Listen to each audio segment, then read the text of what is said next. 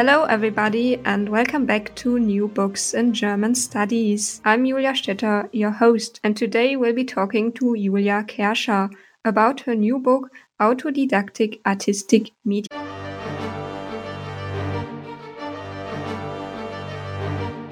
Hello, everybody, and welcome back to New Books in German Studies. I'm Julia Stetter, your host, and today we'll be talking to Julia Kerscher about her new book, Autodidactic Artistic Medienpraktik, or in English, Autodidacticism, Artistry, Media Practice, which analyzes works from Karl Philipp Moritz, Carl Einstein, and Thomas Bernhard. Among other issues, it deals with evaluations of autodidacticism within literature and with discussions about possible connections between gender and autodidacticism. Moreover, the book has won the Dissertation Prize of the University of Tübingen. Ms. Kerscher, welcome to the show. Hello, Ms. Stetter. I'm pleased to be here. Yeah, yeah, the pleasure's mine.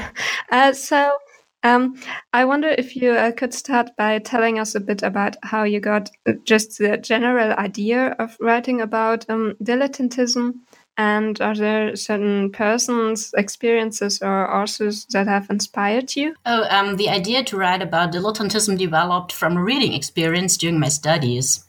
In a seminar on European avant garde, we read uh, Carl Einstein's text Bebuquin oder Dilettanten des Wunders. I liked it a lot and wanted to continue to work on it. By this time, Thomas Bernhard used to be my favorite writer. His work, as you know, is riddled with characters who fail in art, he obviously deals with dilettantism as well, but with another form of it and in another way than Einstein does.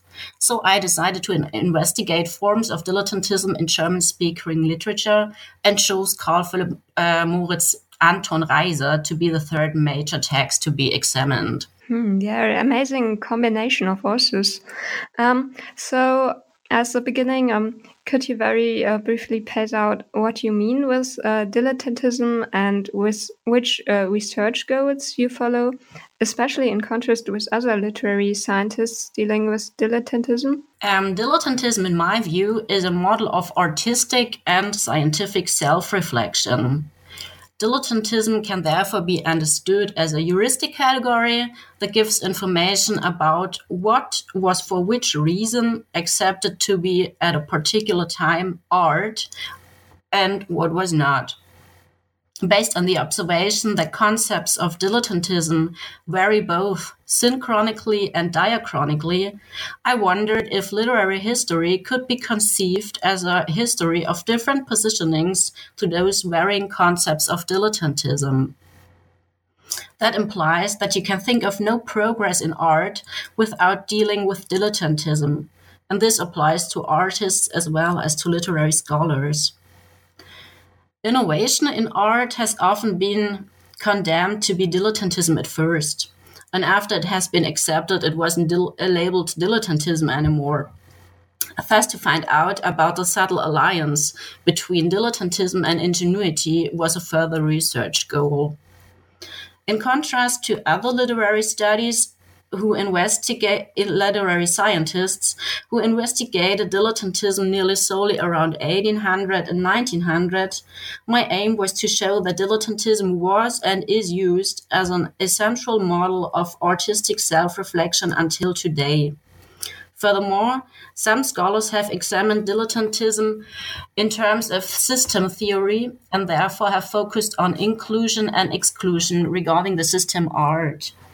My main interest, however, is the relation between literature and its cultural contexts. My basic research question is together with which fields of knowledge does literature at a particular time elaborate and reflect which specific forms of dilettantism? So, in the first chapter of your book, um, you start with concepts of dilettantism within the 18th century, and um, one aspect you analyze here is that Goethe and Schiller linked dilettantism with gender, which means particularly with women. Um, so, um, what do Goethe and Schiller say exactly, and how is it linked with their aesthetic theory? As you know, 18th um, century's aesthetics developed together with anthropology, and it dealt it dealt intensively with the balance of certain powers within a human being, for example, the balance of ratio and emotion. Now, two things come together. In terms of aesthetics, the dilettante, um, derived from the Latin word delectare, to enjoy oneself, respectively the amateur, derived from amare, to love, is said to be a person whose sensibility sensibility predominates the ratio, and more exactly, the dilettante's ability to perceive predominates the ability to create. In terms of gender, around 1800, the same applies to women. They were ascribed with passivity, emotion, and sensibility, and in consequence, with a tendency to dilettantism. And you can show that Goethe and Schiller suggest that women as a gender are dilettantes, and the dilettantism is a female phenomenon, whereas creativity and ingenuity are claimed to be male capabilities. And um, but then, astonishingly, at the beginning of the 20th century, Rudolf Kassner associates masculinity with um, dilettantism. So um, quite the opposite of what Goethe and Schiller claim, right? Um, because uh, at the beginning, in the 18th century, it was with dilettantism and with women, and now it's um, in the 20th century, it's dilettantism and mean. Um, uh, now, uh, could you explain what has changed in the years in between and how dilettantism is then seen in Kassner's time? Yeah, I try. um, other than 18th, 18th century's anthropology, 19th century anthropology thinks of the human being above all as a biological, hence a sexual being artistic creation and sexual procreation are correlated no longer metaphorically. Artistic processes are now tied to physical processes.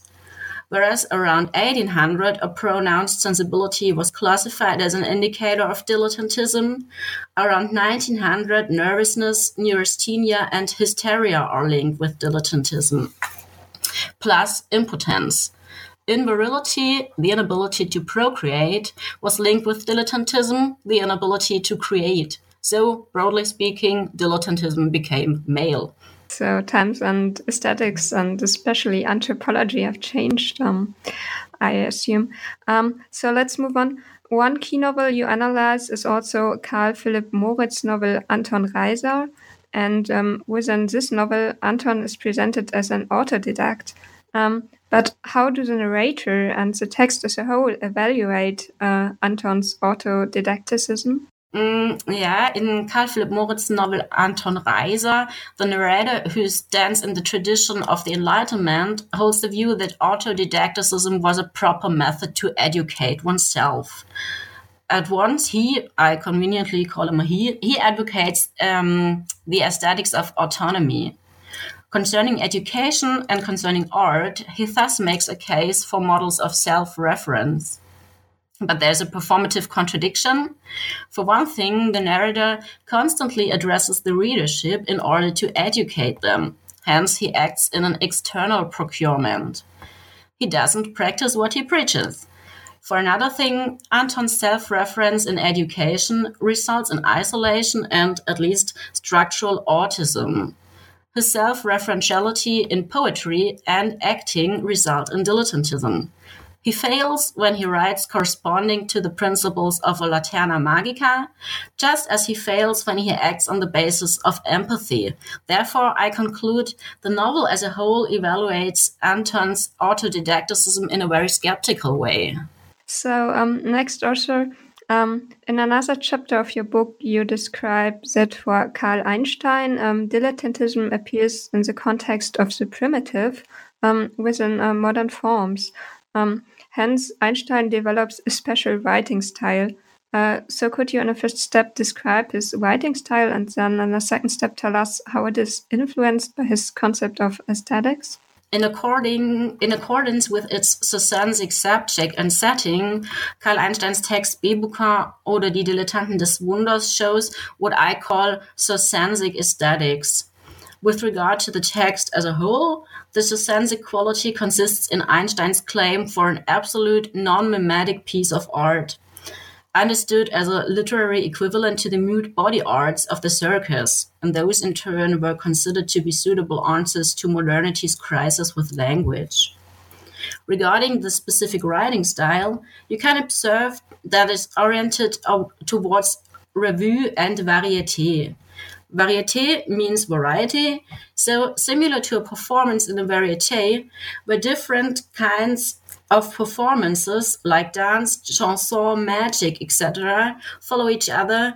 In Bebuquin oder Die Dilettanten des Wunders, long chapters follow short ones, dramatic narrative and lyric style are mixed, and philosophical deliberations and abusive expressions interact, etc. But my main point in this chapter was to show that Einstein's sensic subject and writing style are forms of dilettantism. And how so? Uh, dilettantism has become a positive point of reference within avant garde art because avant garde artists wanted to fight against mainstream bourgeois art. In this context, primitive art became very important, for example, within French Cubism and in Carl Einstein's work. Einstein paid a lot of attention to African and Oceanic art and linked its design vocabulary to Cubism. You can show that the circus artist Euphemia in Bebuquin is cousin to primitive and cubistic figures through exactly this use of forms. Consequently, I assert Circensic arts now positively evaluated, uh, the now positively evaluated dilettante performing arts are the modern European urban form of now positively evaluated dilettantism, uh, dilettante primitivism. Sorry. Hmm, amazing. So um, now dilettantism is quite positive, and at the beginning it was a normative and negative concept. Um, oh, fine. So uh, for Michel Foucault, um, dilettantism is a rather a positive phenom phenomenon as well, um, because for him it indicates a connection between art and life. Uh, now you identify a similar position in a novel of Thomas Bernhard called The Loser and concerning this observation, you then conclude something about Bernhard's anthropology. Um, could you tell us a bit about that? Bernhard's novel, The Loser, was published in 1983. And at the same time, Michel Foucault thought about the souci de soi, of, about self care. Generally, questions on how to lead a good life have been discussed in intellectual and popular discourse in the early 1980s. The philosopher Foucault and the narrator in Bernhard's novel share the view that you can and should you regard your own life as a piece of art and therefore should consider yourself as an artist of life, respectively of living. The narrator's insight is that you can fail in artistry, in his case, it's playing the piano, and still be an artist. And his, in his opinion, as in Foucault's, you don't need to be a genius in order to become an artist, since everyone can become the artist of his or her life. Against this background, I call the narrator's withdrawal from music programmatic dilettantism. Now, my proposition to Bernhard's anthropology. It is often said that Bernhard's anthropology was a negative one. And yes, there are tons of life hating, self hating, women hating characters in his texts, and many commit suicide. But in The Loser, a late work, a concept of successfully coping with life called Lebenskunst, art of living, is presented. And significantly, the orientation towards a positive anthropology is connected to an orientation towards programmatic dilettantism. And um, besides, at the end of your book, um, you discover a certain parallel between the writing style of Marshall McLuhan and Thomas Bernhard. And um, could you explain that a bit and tell us how his observation is linked with how this observation is linked with uh, dilettantism? Marshall McLuhan's and Thomas Bernhard's writing style are both characterized by redundancy, repetition and variation, by spiral rhetoric and inconsistency. Due to his unsystematic writing style, McLuhan has been accused of scientific dilettantism. As a side note, it was done by such famous readers like Umberto Eco and Jacques Derrida. The crucial point is, McLuhan illustrates the principles of the electronic age, repetition and variation, with his, with his writing style.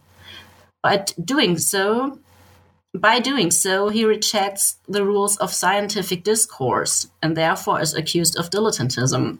In Thomas Bernhard's The Loser, the genius Glenn Gould represents the electronic age by using electronic media. So the text asserts that in the postmodern era, ingenuity is only possible together with electronic media or with adopting electronic ages principles in writing, as does Thomas Bernhard in his redundant spiral and inconsistent style. Furthermore, in The Loser, it is the mixture of narrative voices by the means of inquit and cogitat formulas, which resemble the historic Glenn Gould's radio shows and recording practices. In this manner, Bernhard's text, a literary text, um, participates in the modern, in the postmodern electronic way of ingenuity. I mean, it's astonishing uh, that you um, can put these two authors together, um, but uh, yet it's still uh, pretty convincing how you develop it. Um, so, in conclusion, you have analyzed major contexts and literary works concerning dilettantism since the 18th century and um, to sum up, can you just um, say how the perception of dilettantism has changed during the last 300 years in general and how it might develop in the future? Um, for the first time, dilettantism in Germany has been conceptualized by Goethe, Schiller, and Meyer, 1799, in their schemes Über den Dilettantismus. The emergent discipline called aesthetics used concepts of dilettantism mainly as a means for cultural policy, for example, to promote classicist ideas of ingenuity. Dilettantism was rejected and at the same time needed as a counterpart. During the 19th century, dilettantism has been increasingly, increasingly discussed in relation to natural sciences. Proto-scientific practices like collecting or experimenting now were important forms of dilettantism, as depicted for, depicted, for example, in Flaubert's Bouvard et Pécuchet or Goethe's um, Die Wahlverwandtschaften. Around 1900, dilettantism has been discussed in terms of cultural psychology and has newly been used as a category of cultural self-description. Dilettantism became a major feature of the whole era and has been, along with uh, decadence and the figure of the dandy, classified as positive by some and as negative by others. In the early 20th century, dilettantism has been a model of reference, with reference which was affirmed enthusiastically enthusiastically by avant-garde artists. We talked um, about Carl Einstein, for example. In the late 20th century, dilettantism has been, among others, discussed in the context of the art of living and of electronic media. Nowadays, uh, nowadays uh, media also seem to be the most important um, playground for dilettantism. Um, you know, television shows uh, search for superstars on YouTube. Everyone can easily upload his or her videos, On social media enable everyone to promote their art. Some condemn these developments, and others, I guess, might say, in times when art is object to ruthless capitalization and neoliberalization, dilettantism, may it be programmatic or not, isn't the worst thing to think of. Okay, Ms. Kerscher, thanks a ton for your time. Uh, I really appreciate all the great research you have done. Uh, so, thanks for sharing it with us today. I thank you.